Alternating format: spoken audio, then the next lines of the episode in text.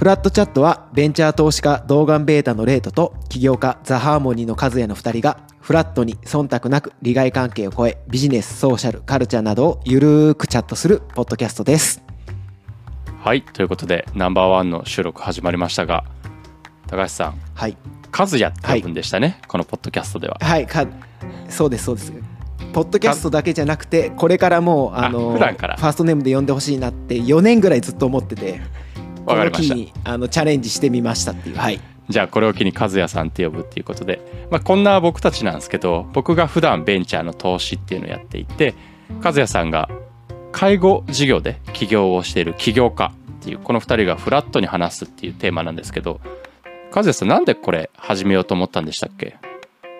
いやねこれねぶっちゃけ言うとただレートとポッドキャストがしたかったっていうのが一番の理由で。なるほど なんかなんかねあのー定例のミーティングとかはやってるんですけどなんかなかなかこう雑談というかする時もなんかちょっと気気使っちゃうみたいな。いやただ雑談しましょうよみたいなのってなかなか難しいなっていうのもあるし、はい。あとは身近でポッドキャストで日本一の人たちがいるんで楽しそうだなと思ってやりたかったのではい 確かにであれ聞いてるとねなんか僕らコンテンツ聞く前にあこの3人楽しそうに話してんなって気持ちになりますもんねいやそうそうそう特に番外編がね番外編がめっちゃ良くてはいわかりますわかります。まあそれが前提にありつつまあでもねそれだけだと誰も聞きたくないんでじゃあどんなテーマでやるっていうところでまあフラットに話すっていう設定とあと和也さんがその介護やってるじゃないですか。なんかこのはいはい介護の領域でもっと僕らみたいな関係性とか僕らが何やってんのかみたいなのを知ってほしいっていう思いがあったんですよね。そうですねで特にあのー僕ももう30代になって若い起業家の人とかから VC に話しに行きたいんだけどどうしたらいいのって聞かれちゃうんですけどなんか結構なんかイメージとしてはなんかこう投資家と起業家ってこうバチバチなんじゃないかみたいなこうファイティングポーズ取ってなんかこうボクシングやってるんじゃないかみたいな結構イメージがまあ俺ももともとあったからはい、い。や全然そんなことないんだよっていうこととでやっぱりこのね介護領域って投資ってことに関して、まあ、融資は一般的だけど投資っていうこと一般的じゃなくて、投資って何ですかとか第三者割当増資って何すかとか聞かれることよくあるのでなんかそういう雑談しつつもそういうコンテンツも提供できるポッドキャストって面白そうだなと思って調べたら、あのーエンジェル投資家個人投資家と起業家が話してるとかはあるんだけど、はい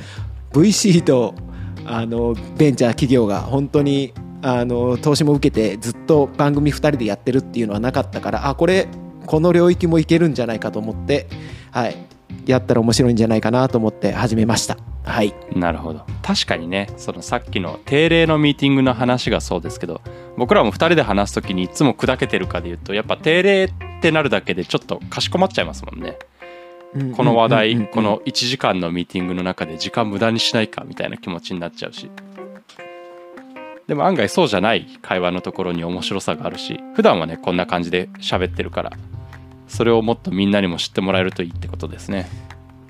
そうそうそう。なんかあの起業家にとって投資家的じゃないっすみたいないや味方ですみたいなところを知ってもらえるといいなと思いましたっていうところですね。はい。なるほど。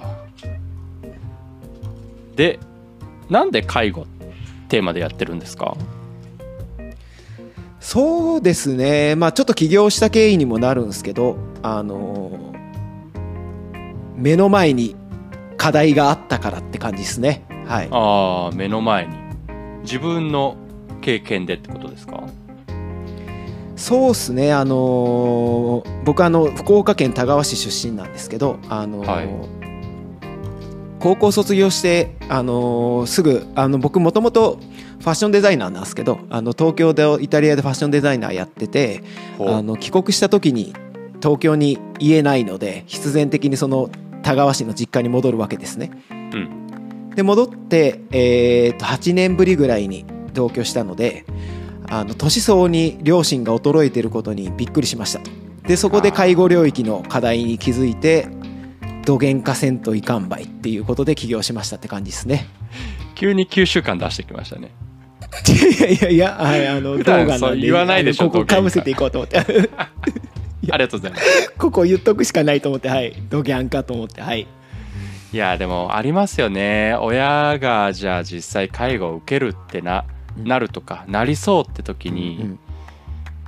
なんか介護の領域ってあんまり普段接してないと良くない話ばっかりニュースになるじゃないですか。なんか施設でいじめがあったとか結構なんか放置されているとか。うん介護の現場って大変だから働いてる人もすさんでるみたいな印象があるとえうちの親そこに預けて大丈夫なんだっけとか気持ちもあるしでも実際見てるわけじゃないからこれ正しいんだっけみたいなのもあって本当悩む要素だなって前から思ってるんですよね。いやなんか難しいと思うんだけどあのレートはさ介護領域にうちも含めて数社投資してるけどうん、から課題とかは分かってると思うんだけどその投資する前あんまり知らなかった時って介護のイメージってどんなんだったのかなと思ってそういえば聞いたことなかったなと思って、はああそれで言うと投資させてもらっててもあんまりそんな現場のこと分かってない気がするんでそんなにアップデートされてないかもしれないんだけど。い、あなるほど。やっぱりもう本当さっき言った通りでニュースで聞くのってその介護の現場は過酷だしなんかじゃあ、通ってる高齢者の人が笑ってますみたいなのってあんまりニュースとして触れる機会ないじゃないですか。いや確かに確かにいやこの施設に通ってうちのおばあちゃんとても元気ですみたいなのって多分コマーシャルでしか見たことないから実際行ってる人が周りにいないと本当に分かんないなっていう印象でしたね。ああなるほどなんかさ俺がその両親の年相に衰えた両親を目の当たりにしてこう介護のことを独学で勉強していったんだけど独学で。やっぱこう調べてはうん。調べれば知る調べるほど今レイトが言ったように暗いっすみたいなところとかあったんだけど、そんなイメージってある？ネガティブなイメージ。うーん。なんでかって言われると分かんないけど暗いイメージがありますね。過酷な労働環境。なんでなんだろうね本当。なんで介護ってネガティブなイメージあるんだろいやそれは不思議ですよね。特に和也さんのところの施設何度か僕もお邪魔してるけどう、うん働いてる人が顔が明るいというか僕が来てもすごい嫌そうな顔しないというか多分普通に介護の邪魔な気もしてるんですけどそれでもなんか温かく迎えてくれてるし実際ケアしてるところとかもねすごいなんか相手の方を向いて仕事されてるなっていう印象だったから実際見てみるとそんなんなのかもしれないけど何なんでしょういねやいやなんかさ俺も前職さファッションデザイナーやったり飲食とかで働いたこともあるんだけど、でもちろん学生時代はさいろんなバイトしてたけど仕事ってさ結局どれも過酷じゃん。なんで介護だけこんなに過酷さフォーカスされるんだろうなと思って確かに。飲食も相応に過酷だけど。でもやっぱ飲食って周りにやってる人がいるじゃないですか。自分もしたことあるし。はいはいはいだからなんか中身が過酷なところもあるけど楽しいところもあるっていうのが見える。でも介護ってなかなか特に若い間って自分のばあちゃんとかは受けてるかもしれないけどちょっとホップが2個先だから自分事としては遠いしかといって周りで働いてる人っていうのもその業界が近くないとなかなか会う機会ないし僕なんか地元も出ちゃってるから地元の友達だとねこの領域関わってる人割といるんですけどもうそれ出ちゃうとじゃあ引っ越した先で知り合うかっていうとねやっぱ業種によっては全然会う機会ない職種だからイメージ湧きにくい産業のうちの一つっていうのはあるかなと思いますね。いや確かにねじ情報に接する機会めっちゃ少ないもんね。いや思い出したわ起業した経緯。そうだ。あの情報なんでこんなオープンじゃないんだろうなと思って介護業界って。なんかこっちからキャッチアップしていかないと全然情報落ちてないみたいな。ところは、まあ、最近はさちょっとなんか医療バラエティみたいなので認知症とかフォーカスされるようになったけど、10年前起業した10年前とか全くなかったからなんでこんなに課題感大きいのに情報を自分からキャッチアップしに行かないと取れないのかなというのはあったね。だからこうどこの介護施設がいいんですかって聞かれてもなんか行きたい飲食店とかなんか病院とかでもあっこの病院いいって聞くよとかあるんだけど、うん。どこの介護施設いいかって聞かれたら全く分かんないみたいな。なるほど。確かに。でそれだとこう困るなっていうのがあったのと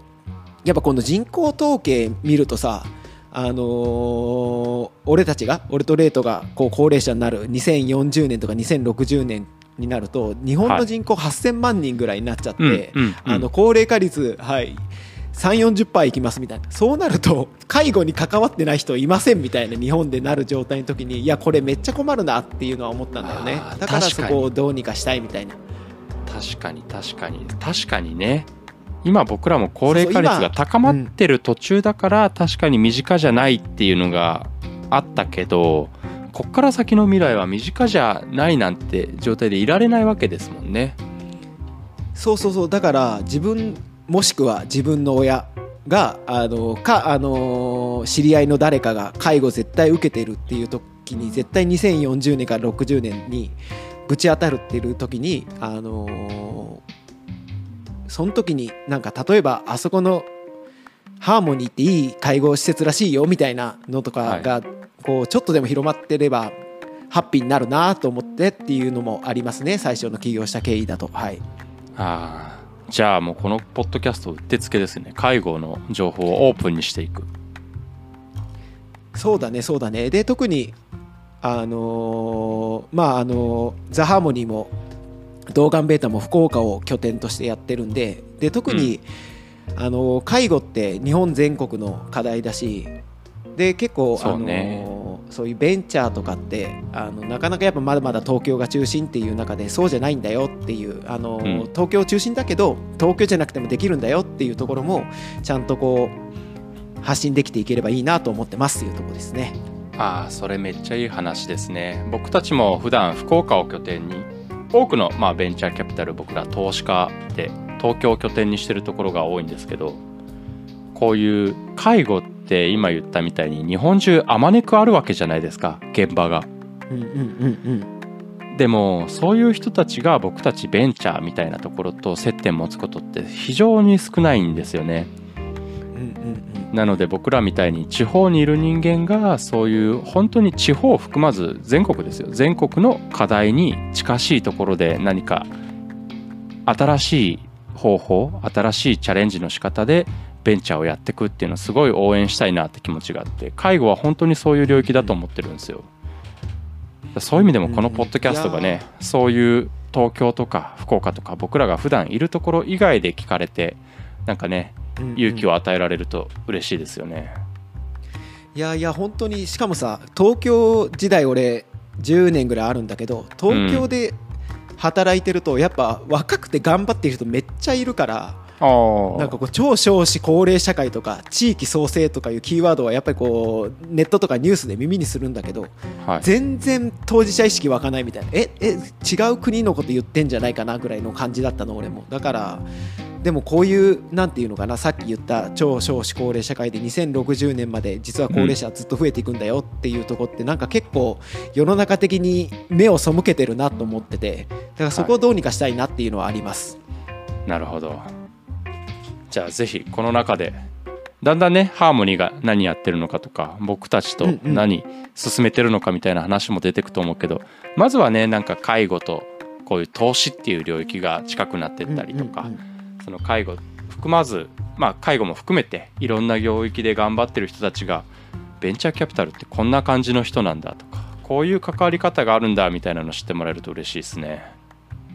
そうだねそうだね。なんかうまくまとまってきたんで1回目ここで切ってじゃあ次あの介護業界何が問題でどうしたらハッピーになるのとかどういう構造的な課題あるんだっけっていうのを2回目で話せればいいかなと思ったんですがどうでしょう？いいですね。じゃあ一旦ここでナンバーワン終了ということで。はいここまで、はい、フラットチャットを聞いてくれてありがとうございます感想質問などはあの概要欄に Google フォームもしくはハッシュタグであのフラットチャットでツイートしてくれたらめちゃくちゃ嬉しいです。でフラットチャットはひらがなでフラットカタカナでチャットです。ではまた次回。バイバイ。ありがとうございます。